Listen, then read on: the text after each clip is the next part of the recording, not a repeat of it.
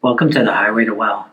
Today we're talking with Maggie Gough, President, Founder, and CEO of Realize Wellbeing. Maggie works with individuals and companies to revolutionize their wellness pathways and encourage people to fulfill their well being through restoration and increasing potential. In this episode, Maggie and I close out 2020 and usher in 2021 by discussing the adventures she captures on her Instagram story how we can evolve wellness to encompass the whole person, and we discuss the majesty of presence and stillness. As we embark on a new year, we have the opportunity to breathe, recover, and celebrate each day as a gift of wonder. Thank you again for listening. Let's let the healing begin.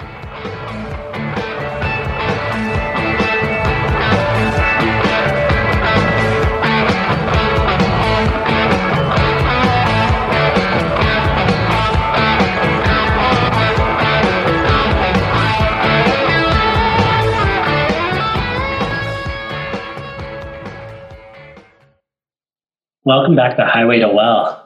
Today, we're talking with Maggie Gough, President and founder and CEO of Realize Wellbeing. I think I got all that correct, right? Sure. That's Excellent. Awesome. And so, Realize Wellbeing. What I love, I love what you're, how you describe what that, what your strategy is there with with your company, and that it's a revolutionary approach to wellness, and that every person is worthy of a thriving life and that's centered around the wisdom mind from our personal starring roles in life's shit show, which is absolutely about the best descriptive way of thinking about your work. And and I want to I want to tell you just as we as we start to dive into this Highway to Well episode is that your Instagram story, I honestly feel like it should be recorded and built into some site some kind of a situational comedy type model. It should be given to the world to just watch how your life evolves and and how you you roll in your message of wellness into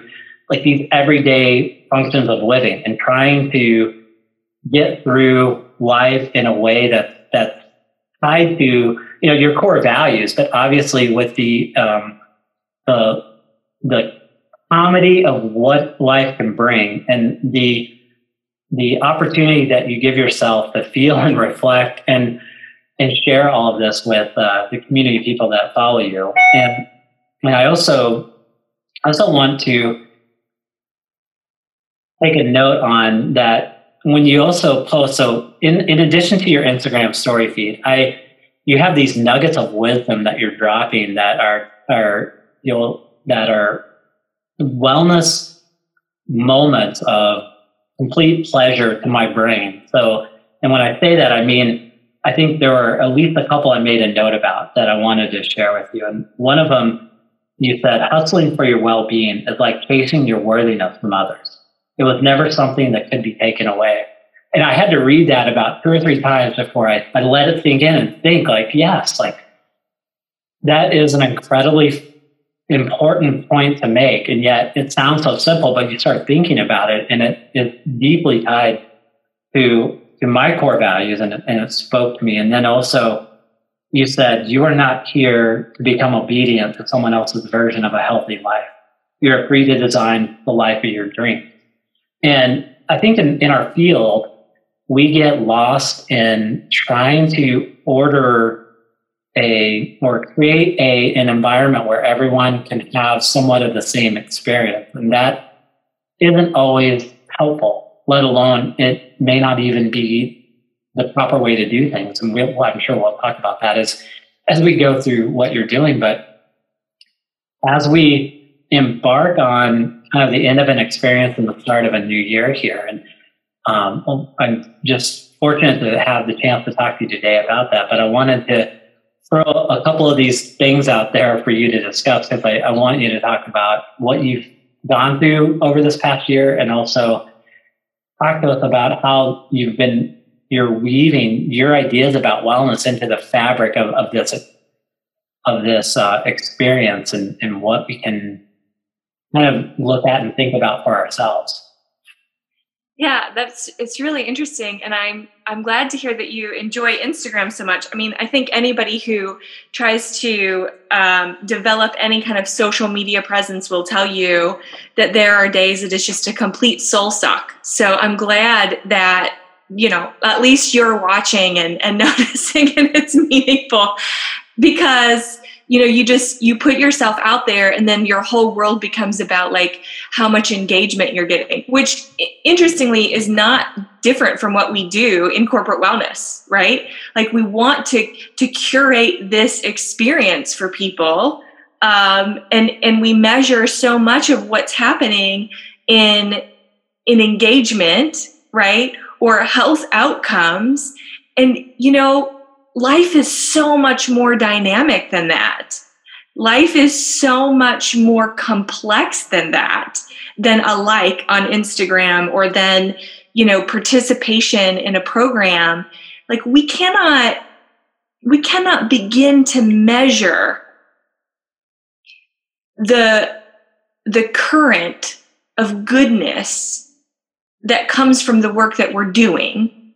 And yet, we've we've done this to ourselves a little bit in corporate wellness. You know, like we've shot ourselves in the foot because, well, not all of us, but so much of the work that we have to do is about cost containment, right? Like if we just boil it down to what the whole system is about is cost containment.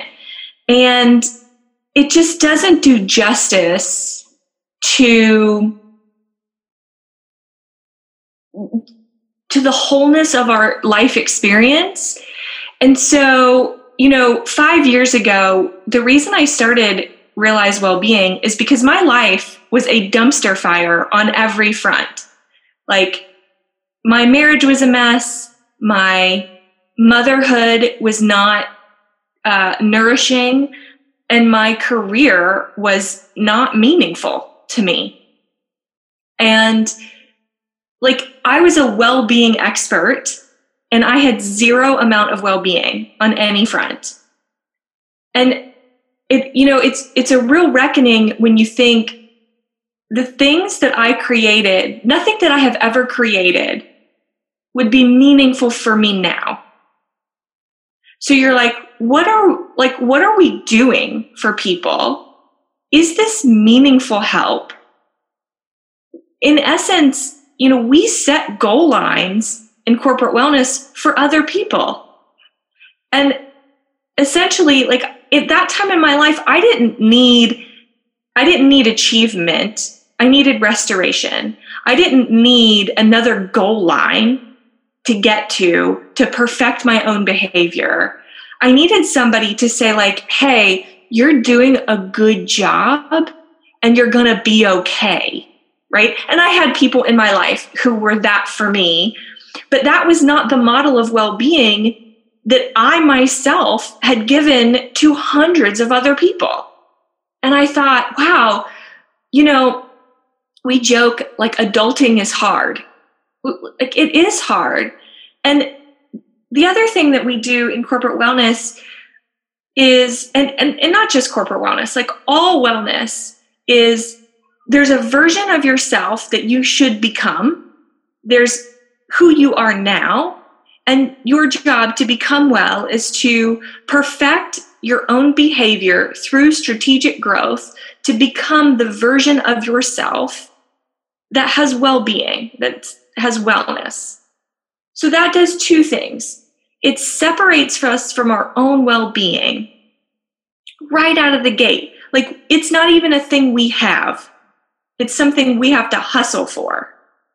And the second thing is it suggests that well being occurs in a vacuum uh, where only our own behavior matters. And that's just not true. Like, you can have a bad boss. You could have, you could need help in your marriage. You could have a child with special needs. All of these things impact your well being, right? And so, you know, I think for me, coming back to my Instagram story and integrating this method into my own life is I'm actually doing it. Like my own life has become my own inspiration for a new message because I myself wanted a better way to think about my well-being than I than I knew or could even give and that I couldn't find anywhere else. Right? So, you know, my Instagram stories are really, you know, me just coming to terms with this new model of well-being, this new way to conceptualize well-being where it, our well-being is like a light that we hold inside of ourselves and it can be amplified or diminished on any given day on any given moment and our job is to respond to and nourish that light right? So um, here's an example i actually was going to post about this on my stories today um, that i was it's the end of the year. I'm closing out my books and it's 2020 there's a global pandemic which by the way talk about things that might impact your well-being that are not in your control. And i received a small business loan from the government and it was how i stayed afloat this year so i emailed my accountant because i'm not an accounting expert like on any level so i basically have to ask her how to do everything and i said how do i record how do I qualify this loan in my books?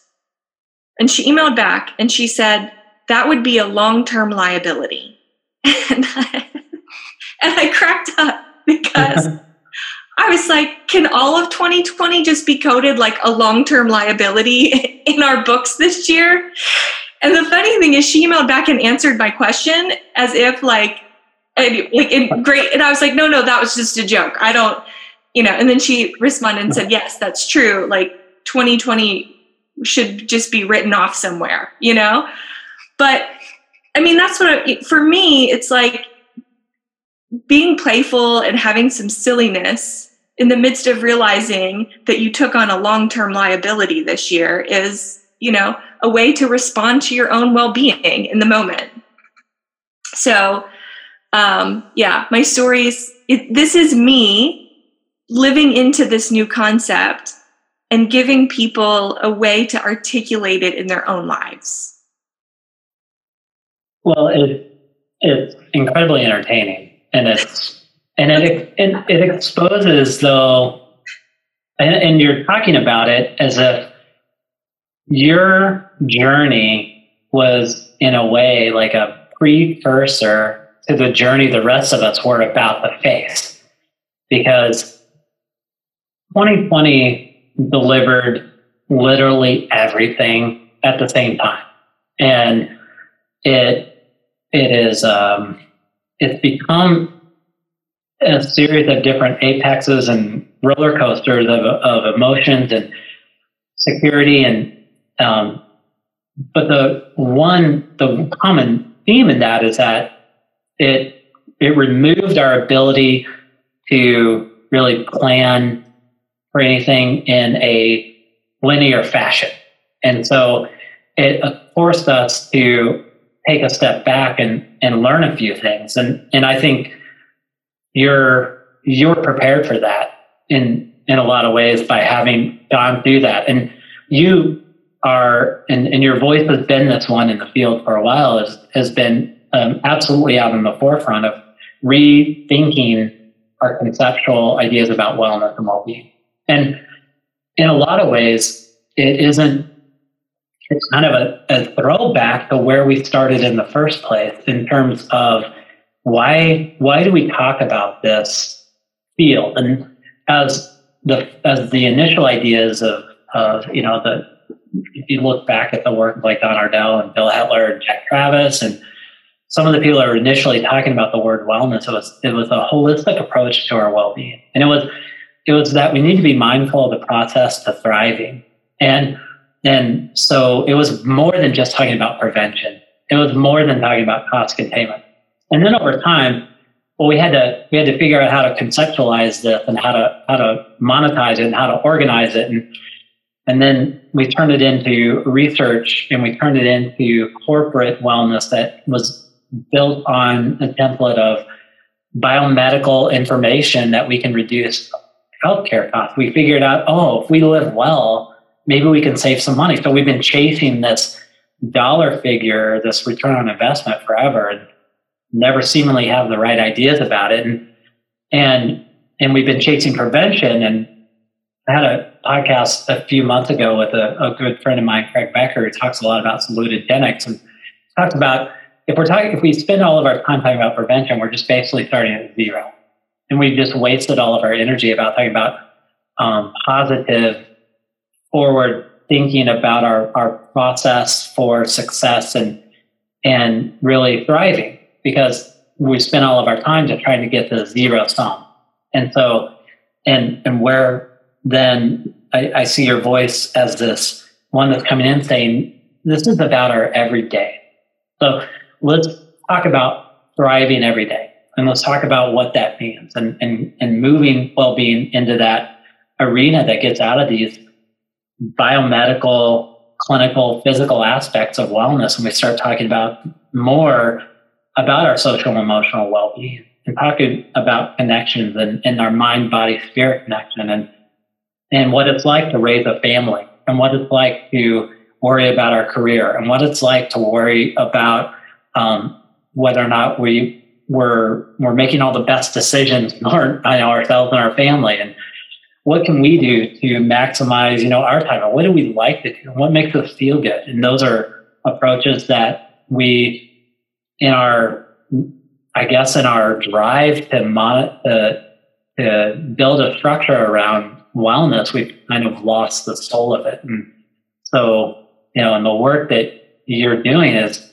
is delivering that soul right back into the framework that we should really be building this around well, that might be one of the nicest compliments I've ever received in my life. Thank you for uh-huh. that. Um, yeah, you know, I I started this business from a place where I knew that I I, mean, I did not have the answers. I knew that what we were doing didn't make sense to me. I could see that it uh, it lacked some soul. Um, I could see the ways that we were perpetuating harm I could also see the way that even in the in the the ways that the industry talked about uh, being serving companies that we weren't even delivering on that. So it was like we were selling our soul to be able to have this business model that even wasn't working, right? And so I would go into these networking meetings and mostly older white men who were CEOs would say, you know, what do you do? And we'd say, this is what I do. And I could tell you all the things we were doing wrong. And first of all, they were just like, they would sometimes lean in and be like, thank you for saying that. I have felt that so long about the corporate wellness thing. I mean, we're just doing it because we were told like we had to do this to manage our insurance rates, right? And so they were like, but it's not working. And I was like, it's not working. And they'd say, well, what do you, what do you, like I had them, like I had, had them right there, but I didn't have the answers and I wasn't going to be another person who could say that I could take a human being and fix them. Because at the very core, the fact that we keep having leadership that asks us to fix other people is what's wrong. It is not our job to fix other people. It is our job to be of service to other people. And so when we think about our well being as a light that can be amplified or diminished by things inside of our control and outside of our control, the systems that we exist in impact our well being. And the workplace is probably the biggest system in most people's lives that impacts their well being. And if, as a leader, you don't care about that, then you don't need a wellness program to fix it. You will probably always have a crummy place for people to work. Like, that's just fact. If you are somebody who cares about the system in which your people work, then you don't need for to prove every outcome right?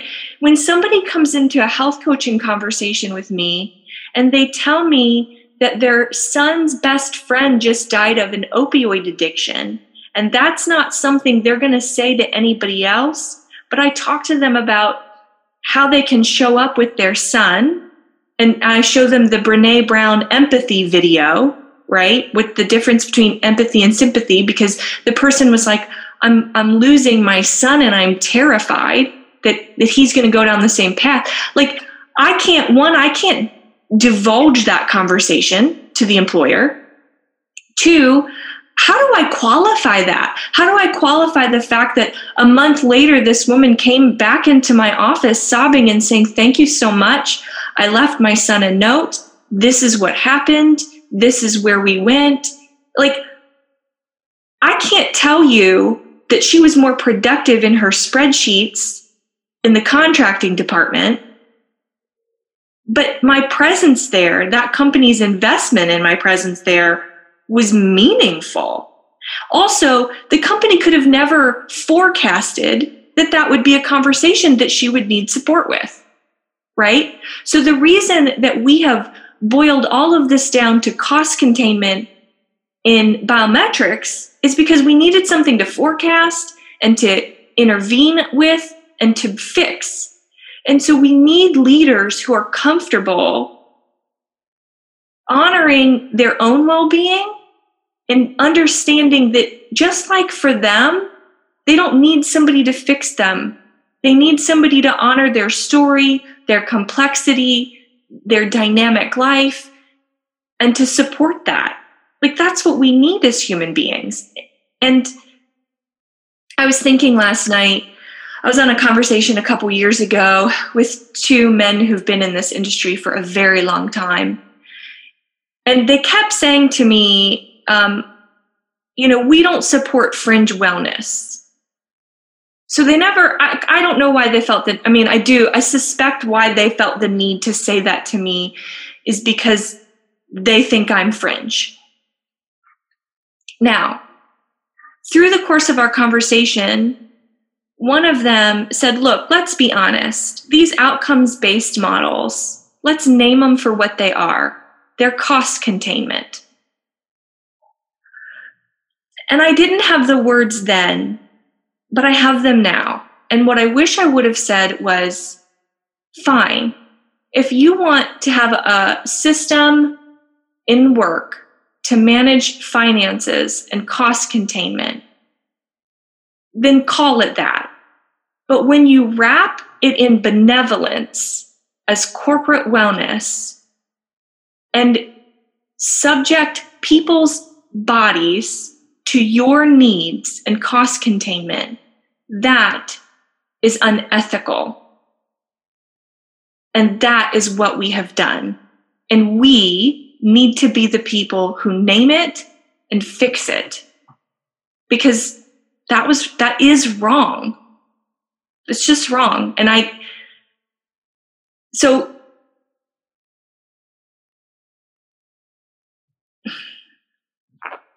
for me, all of this work is about showing up differently in this space and serving people.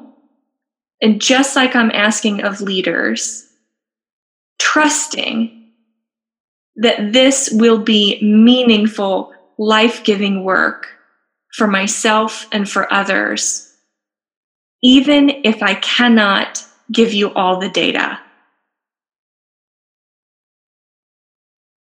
Exact. I, I think that is where we.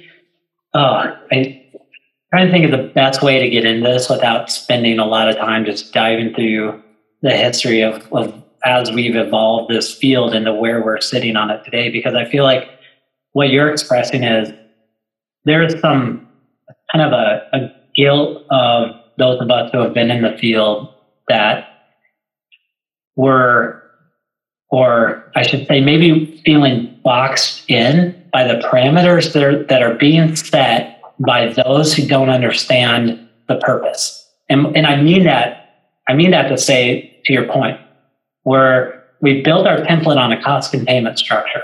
So if you talk about corporate wellness, most of the time you're talking about biomedical approaches to cost containment and medical solutions or medical um, uh, programming to help support physical health and well-being. Okay.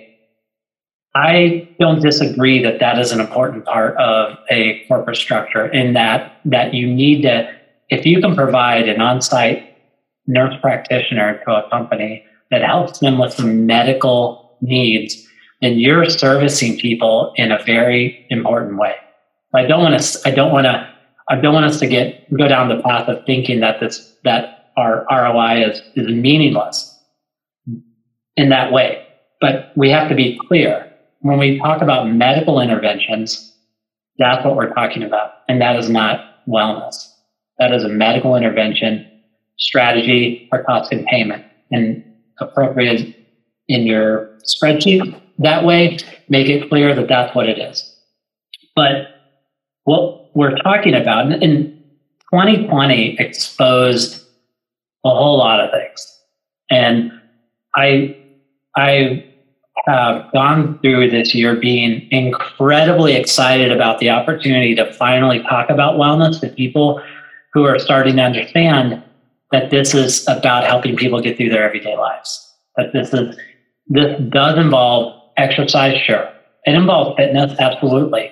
But it isn't wholly exercise. It isn't wholly nutrition. It is about the mind, body, spirit connection and it is about those approaches that we've been we we initially built ourselves on 30 40 years ago and that we've lost our way down down some paths that have driven us away from from, from talking about those but you know as i was we were talking about this before we hit recording about an article that uh, a good friend of mine brian mcseward sent and and it was a list of so reflecting back on this year, what what did we learn?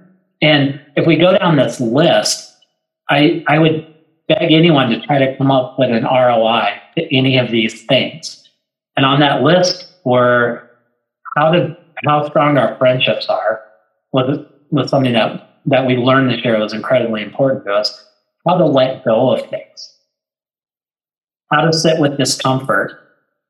How to savor our alone time how to press pause, how flexible we can be, how to unplug, and how to use creativity to reflect, whether that's writing, creating art, listening to music, reading, how to reconnect with our kids, and how to take leads. And, and on that list, as I'm reading this list, I'm thinking is so as a wellness professional is in the field and trying to do what I can for a company, how would I quantify that to a manager and say, if you're, if none of these are on your list, you're not doing it right. And how many leaders will look at that list and say, you know what, if every one of my employees agreed with this, I probably have the best employees I could have. They're probably working hard because they believe in what they're doing, but they also have a a pursuit of wellness that I kind of I want them to appreciate and understand and not diminish that because they work for me. I want them to maximize these things because they work for me. And that right there gets to the point of what you're talking about is is where we feel like we have to justify and quantify approaches that let's be clear are meaningful. We know they are, but they may not be able to show that meaning in a spreadsheet accordingly. And, and here we are today having those discussions. Well, and you know, I think for those of us who who appreciate this mindset around wellness, like I saw this pandemic coming and I thought, oh, this is to do some work on us. You know, I remember like in March, everybody like saying like everything needs to go back to normal, and me thinking, mm, I mean, I don't, I don't want people to die, right? If right. we could have gotten to this some other way that did not cost have the human toll that it did, you know, and and I want to have reverence to the amount of suffering that has occurred, but I also want to say that 2020 forced or opened, opened is a better word, a pathway for those of us in the industry to have better conversations in this regard um, about this more holistic sense of, of livelihood. Because like when you've got people working from home either in isolation or with what felt like a million children in your household while you were trying to work. You know um, we saw i think somewhere around a million women left the workforce this year because women are still stuck in old uh, cultures in their household where they maintain the majority of the housework and the child raising, and you cannot work full time in a pandemic with your children in your house um, without support. So, you know, that was not a time that managers or human resources or wellness directors felt like that they could say, hey, you know, don't forget to get your blood pressure checked, right? Like it, there was nowhere for that to fit. That traditional model of uh, your health is a you, your health is accountable to the organization just wasn't going to fly. No one had the tolerance for it. And I don't doubt that there were some organizations that kept up with that model, but I know that a lot of them did say like we're not we're not going to do all of that this year, right? Like everybody just needs to be safe. So I think that allowed for us to say to organizations, here's some better ways in which you can serve your employees right now. And it did a lot. I saw a lot more wellness people, uh, human resource directors say, help me help these people, which was a different conversation than help me get to cost containment. So, you know, I'm I'm glad for that awakening that occurred in the midst of this devastation that our job as employers really is to create a healthy system through which people can flourish. Um, and trust that when we create that that they will take good care of themselves right um, so i think that what was interesting for me is that the my message of restorative well-being of realizing well-being right here right now became necessary. So where i was where I could be easily labeled as fringe before, I have HR knocking at my door saying, Help us with this. We don't know how to do it.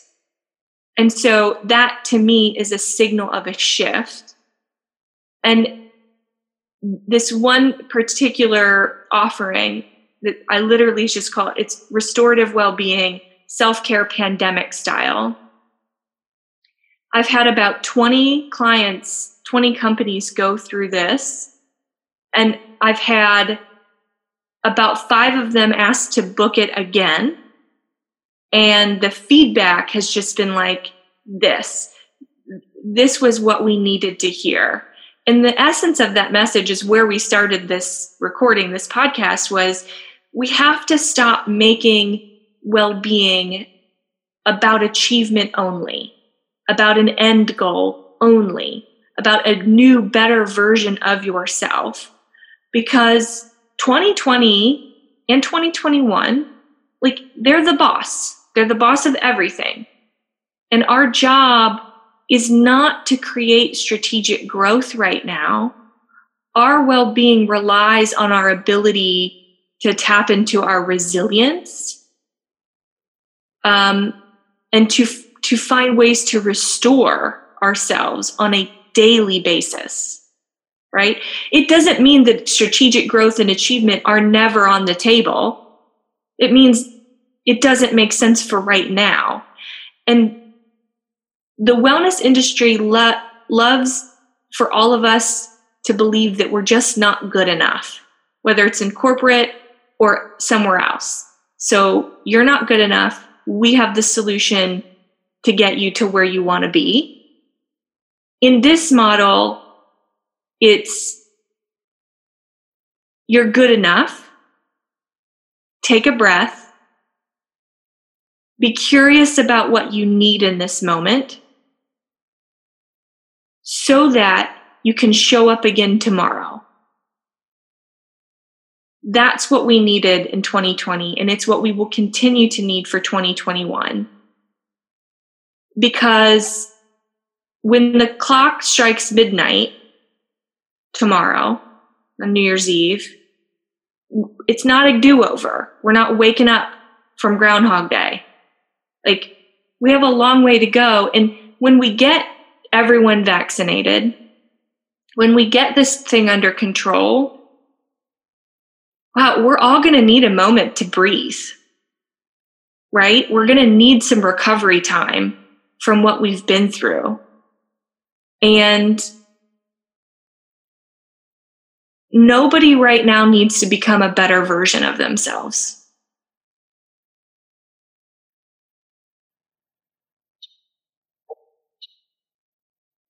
That's there are a lot of things that are packed into my brain just surrounding all the different things that you were just talking about.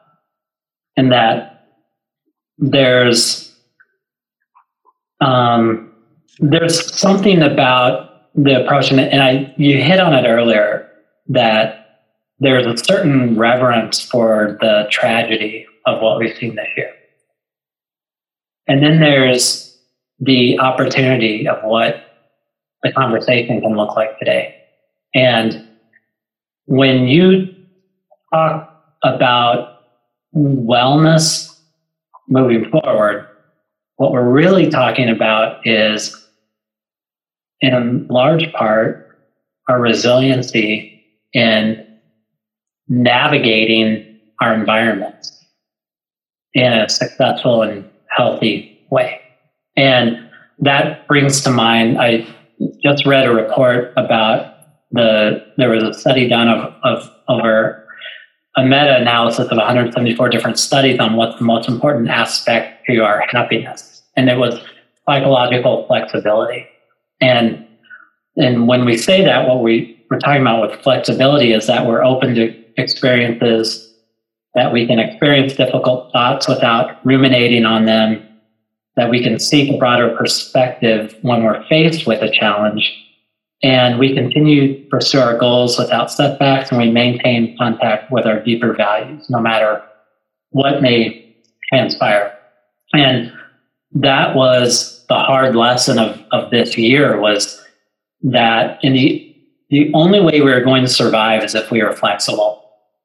And the only way that we're going to come out in in with our our soul and our well-being intact is if we were able to with to stay true to our values and, and that's that gets into what we're this kind of pausing of this life allowing us to assess better what our needs are but and i and, and this is what I, I i don't want us to think that this is a pandemic approach to wellness. What it really is, is the pandemic opened up the conversation for us to really talk about it. Like you said, that we don't need to be in a race to have our best self in front of us. But we, what we need is to survive and thrive are the tools to navigate this experience. And to do that, then we need to rethink a lot of our approaches when we talk about wellness. What are we really talking about? And what are we advocating? And what are we teaching? And what are we implementing so that we can provide people with those skill sets and those tools? You know, and and sure, we can think about it in terms of a strategic approach, but it's also as simple as understanding the pathway to happiness is that flexibility to to find to find the route to the connection between what we're experiencing and what makes us happy. Um, and you know, getting back to one of the things that I I, I will say that I enjoyed most about your Instagram feed this year was your camping trip, which, as we talked about, seemed like a perfect microcosm of like this full, like you want a full throttle 2020 wellness experience. You and, and your family going on a camping trip and being completely eh, eh, I don't know if it felt like, I mean, I'm sure it felt like, but every step, it felt like you were just digging a deeper hole until you got somewhere safe. And so, yeah. yeah. well, so a little bit of backstory for the audience. So I was like, okay, Thanksgiving, Christmas, New Year's Eve, like, um, this is in September, October. I'm looking forward. I'm thinking, this is going to be hard. You know, we had made a decision that we would stick with our uh, household family only, that we were not going to. And, and so this is me like practicing a little bit of what I need. What I needed was to make some decisions early so that I had a sense of control for myself, um, which is okay to sometimes have a sense of control for yourself. I knew that. Um, so, so I sat down with my husband. I said, "Okay, you know, let's decide now so that we're not trying to figure this all out two days before Thanksgiving and on through the holiday season. So we made our decisions. We talked to our family about it so that we could deal with any emotional fallout from the boundaries we were going to set. Um, and and then I said to my husband, like, we got to get out of here. You know, we got to uh, safe travel we we are outdoorsy people, so I decided we would camp. I spent hours doing research on where we could camp. We're in in Cincinnati, and uh, where we could camp that we would not freeze to death at night. I've got little kids, um, and and it would be enjoyable. And so I found this place, Hunting Beach, South Carolina. So after Thanksgiving, this was like our big told the kids we're not going to have Thanksgiving the way it's going to be, but we're going to go on this camping trip, something to look forward to in 2020.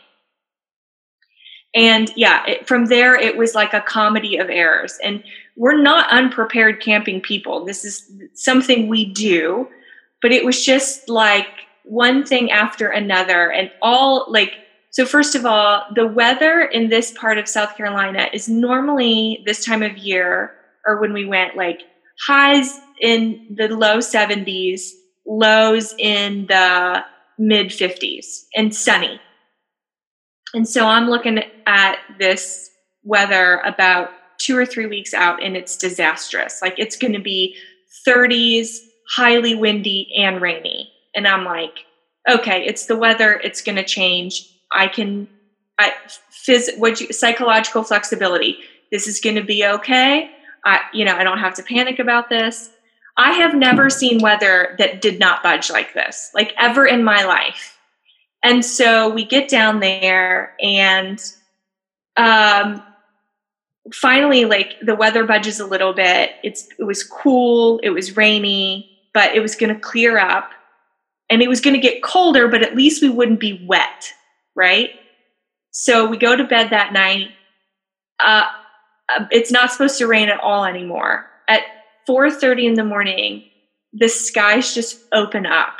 Like and I get out my phone and I check my weather app and it's supposed to just pour for the next like 3 hours. So we just all lay there, me and my husband and my three kids, we just lay there silently in our tent for like an hour. Can you imagine? And so finally, after about two hours, the kids start stirring and we're talking. And all of a sudden, my daughter goes, my my face is getting wet. And so there's only so much water a tent can take, like even the best tents.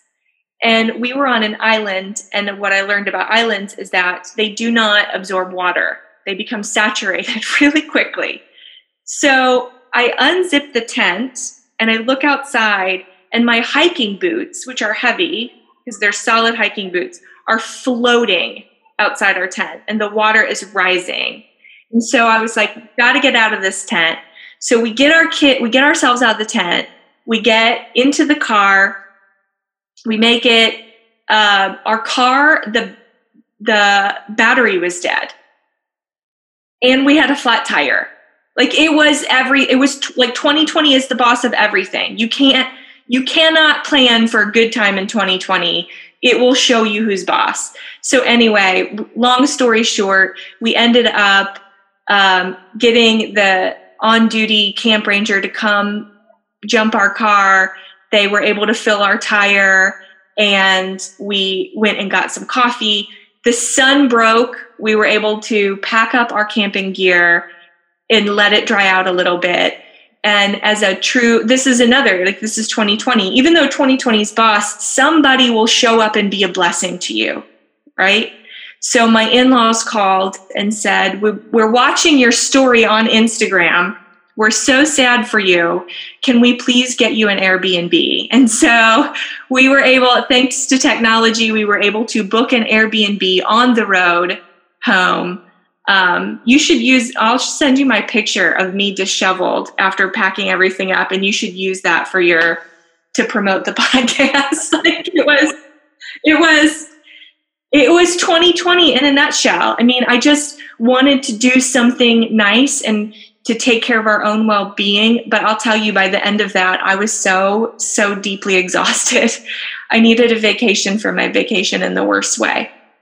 But yeah i mean i think this is what we're talking about. Like, we can have the perfect laid plans for well being, but it's not always going to go the way that we think. Things outside of our control can impact our well being also. And so we show up in service to people, but it doesn't always mean that the intervention that we think is going to work is going to be the thing that's going to that somebody else needs, right? Because of the complexity and dynamics in their own life. And this is really what it means for us as practitioners to walk this journey with other people is to allow for ourselves to, to know that just like us, the things that we need for our well being are the things that other people need too. And we need to hold that psychological flexibility in our work because other people's lives aren't here to ensure that our work is meaningful, right? right? Other people's health outcomes or their well being outcomes aren't the purpose of our work. The purpose of our work was to support somebody on their way. Yeah, I there there's a couple of things that I keep thinking about, and you know, in your story, while it was entertaining and um, the result was positive for you, you and your family. I, I keep, and I've had these discussions over the past few months with a lot of people and I'm, you know, trying to find common themes of what, what I feel like this experience and probably, I mean, it's safe to say, and, and I know in retrospect, that you know, we're, we're currently in a 2020 unlike any other year. And maybe not since Y2K have we looked forward to or been um, thinking about the turn of a year as much as we have for this year for so many different reasons. Um, but I keep coming back to the there's kind of two two ideas, and one is that above all else, 2020 has given us permission to feel, and I don't think that we respected that prior to 2020. And, and I just mean, and I'm being, and I'm definitely throwing a generalization out there, but I just think the pace of everything didn't allow for us to give ourselves permission to feel because we always had to act. We just had to continue to act and act and act and act. And then we build up ourselves into a series of actions. And sometimes that becomes what we feel like our personality is. It's just a set of actions and not so much about the set of feeling. And so this year is giving us the chance to pause and reflect on that. And then the idea of, of presence, which is a challenging subject for a lot of us because we have been rushed, we have been busy. We're parents of kids who have school and sports, and we have our jobs, and we have our family, and we have all these obligations that are are keeping us busy And uh, one thing that 2020 has delivered to us is, in a lot of ways, unbusyness and stillness. And so, and I've been reading a lot of, of John O'Donohue lately, um, an Irish poet and philosopher. And uh, I just, and just started reading a book of his. It's a series of blessings, and it's called "The Blessed Space Between Us." And it has a lot of different blessings for a lot of different um, events or things that your life is about. Whether you're um, has a blessings for a, a, new job, it has a blessings for a birth of of a family member or um, a marriage or um, the loss of of someone passing and um, but what I love is that what I, I love reading more about where he's coming from with regards to what a blessing really is. And, and I think there's something to be said about that moment of presence in there. And he, and he talks about blessings and that we're given the gift of this world. And that really is our first blessing. And we, we've kind of lost, we've lost that by creating an environment where it's hard to get to that inner quiet light that shines in us. And, and you, you were talking about the light early on in our podcast about our wellness being our light. And this light illuminates our minds to beauty and our seeking possibility and our hearts to love life. And without this, we'd be empty and tired and, and we'd be wearisome. So when he talks about blessings, he's talking about that as, a light that enables us to recognize and receive the very present here. And it, and because of that, it, it evokes this warmth and protection and connection because it's something you're sharing. The blessing isn't, I mean, it's something you're reading and you're thinking about, but it's a blessing to share with people and to, and to give them a chance to build this connection, this emotional connection other than the event of what's happening is to share what it feels like to be together, um, celebrating this. And, and because of that, that, that's that connective tissue and webbing that holds us in communion with each other, which above all else, I think is one of the most important aspects. And you keep seeing people talk about connection as a primary focus of our lives and a source of our happiness and our well-being. And maybe that's the great lesson for us in 2021 is that we needed our presence to be restored. And like you talk about your restoration and and the whole concept of, of how you're sharing wellness in, in a way that's sharing the grace of wellness. And, and that's that soul part of it that we've lost and kind of smothered in, in, in, um, in an environment that demands, you know, materialism or um, how we've built kind of structures that get rid of our emotions about things in a lot of ways. And that's what we want to try to recover. And that that we've learned in this year how fragile everything is and how our best laid plans could be or not. And we have to be adjustable to that. We have to be flexible to that. And how our security is disarmed. And how does that feel for us? And how, how can we manage that? And in our in our rush maybe that's that's the important part of this is to understand our gift of being present. And so I just want to read his blessing. He wrote a blessing on presence. So I just want to read this and and then get your thoughts and and talk about how we're going to usher in 2021 in a better way. But this is his blessing for presence. Awaken to the mystery of being here and enter the quiet immensity of your own presence. Have joy and peace in the temple of your senses. Receive encouragement when new frontiers beckon. Respond to the call of your gift and the courage to follow its path. Let the flame of anger free you of all falsity. May warmth of heart keep your presence aflame. May anxiety never linger about you. May your outer dignity mirror the inner dignity of your soul. Take time to celebrate the quiet miracles that seek no attention. Be consoled in the secret symmetry of your soul. May you experience each day as a sacred gift woven around the heart of wonder.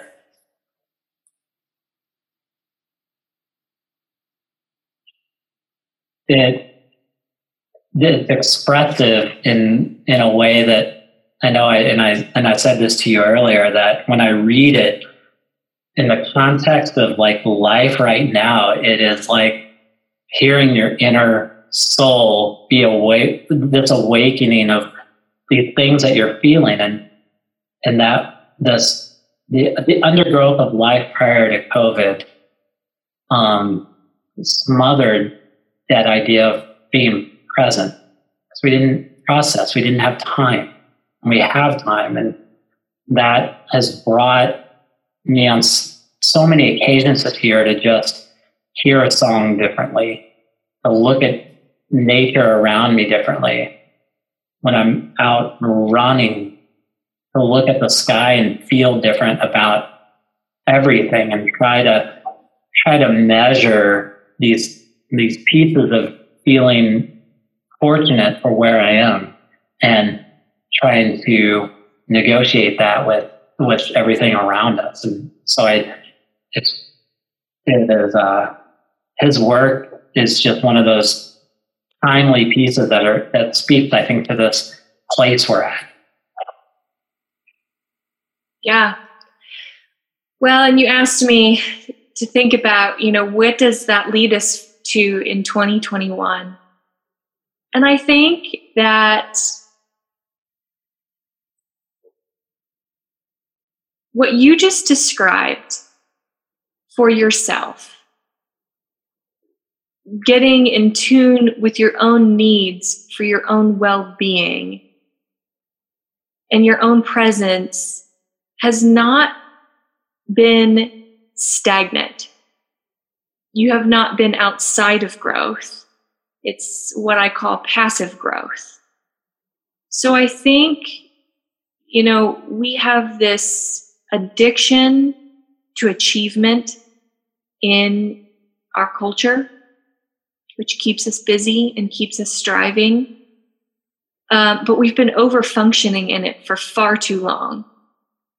And what you, the, it seems to me that our collective fear is that our presence or stillness will lead us to stagnation, to nothingness. But there's a depth that we can uncover that is so deeply rich and meaningful to our growth. And, and this is the work that I'm talking about. It's you cannot exist in achievement all the time. You have to have periods of restoration in your life. And we don't have a society that's designed for that. But like one of the uh, Instagram posts that you mentioned at the beginning of this podcast, we are all free to design the life that we know to be best for us. We don't have to meet everybody else's goal lines for our health, for our parenthood, for our relationships, for anything, for our finances. We, we can be present and still and receive the nourishment of those moments that will lead us to a more sustainable growth versus just chasing everyone else's idea of a good life. And here's, here's what I really see happening. Your experience with that type of restorative well being this past year allows you to lead that work with other people. That transformation, and this was mentioned in the blessing, becomes a gift to others. That self presence became a light that you share in the world right? And I think that what I'm hearing from so many people who lead this work alongside of us when we talk about restorative well being is for them to say, I needed that. I thought I was bringing you in to talk to them, but I needed that. And what we have to remember as leaders is that our needs are informative to our leadership with others. So when people feel like they're struggling they believe they're failing and then they push on the gas harder. They strive harder. But in reality, when they're struggling, most likely so is everyone else around them. And real leadership is the ability to understand what's happening and to respond to it, not just for yourself, but for those around you it's not to just keep leadership is not just keep pushing everybody and pushing everybody to greater and greater and greater distances it's to be able to be wise about the needs and the potential in others and to serve that that is leadership and so the work that you've done for yourself this year in your own well-being has been transformative for you. And I have no doubt that it will continue to amplify those that you serve in your work, in your well being work. Well, thank you for drawing some light on that. I, I think that I think that's the hope that we that we share going into this next year, and that the lessons of you know our, we're we've had the chance to apply the things that we know to ourselves. And in a way then it's affirmed the things that we feel and believe. And now our job is to as you as you say you know to lead and to encourage leadership in a way that is building potential, not directing traffic, but building potential. And if that is the fingerprint of what 2020 has left for us, then I, I think we may get somewhere. I think we may start to arrive at better places. And I think there's a collective swell of a of a bunch of people looking around wanting that light to be shown and then for them to have that opportunity to cultivate what they need to, to help get there and, and help others. I think we're starved for a collective, um, like an emboldened collective of people that are sharing values and sharing the same ideas and and that environment's right. And so my hope is that we're we don't miss that opportunity and we kind of fall back on what like i think you said it earlier like can we just go back to where we were? I don't want us to. We, we've come too far. We've learned too much. We've tested ourselves.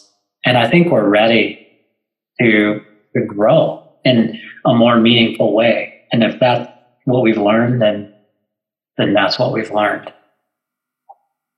Amen. It's like we've been um, seeds in the ground. Mm-hmm. And there's a time that's just to be still and to receive.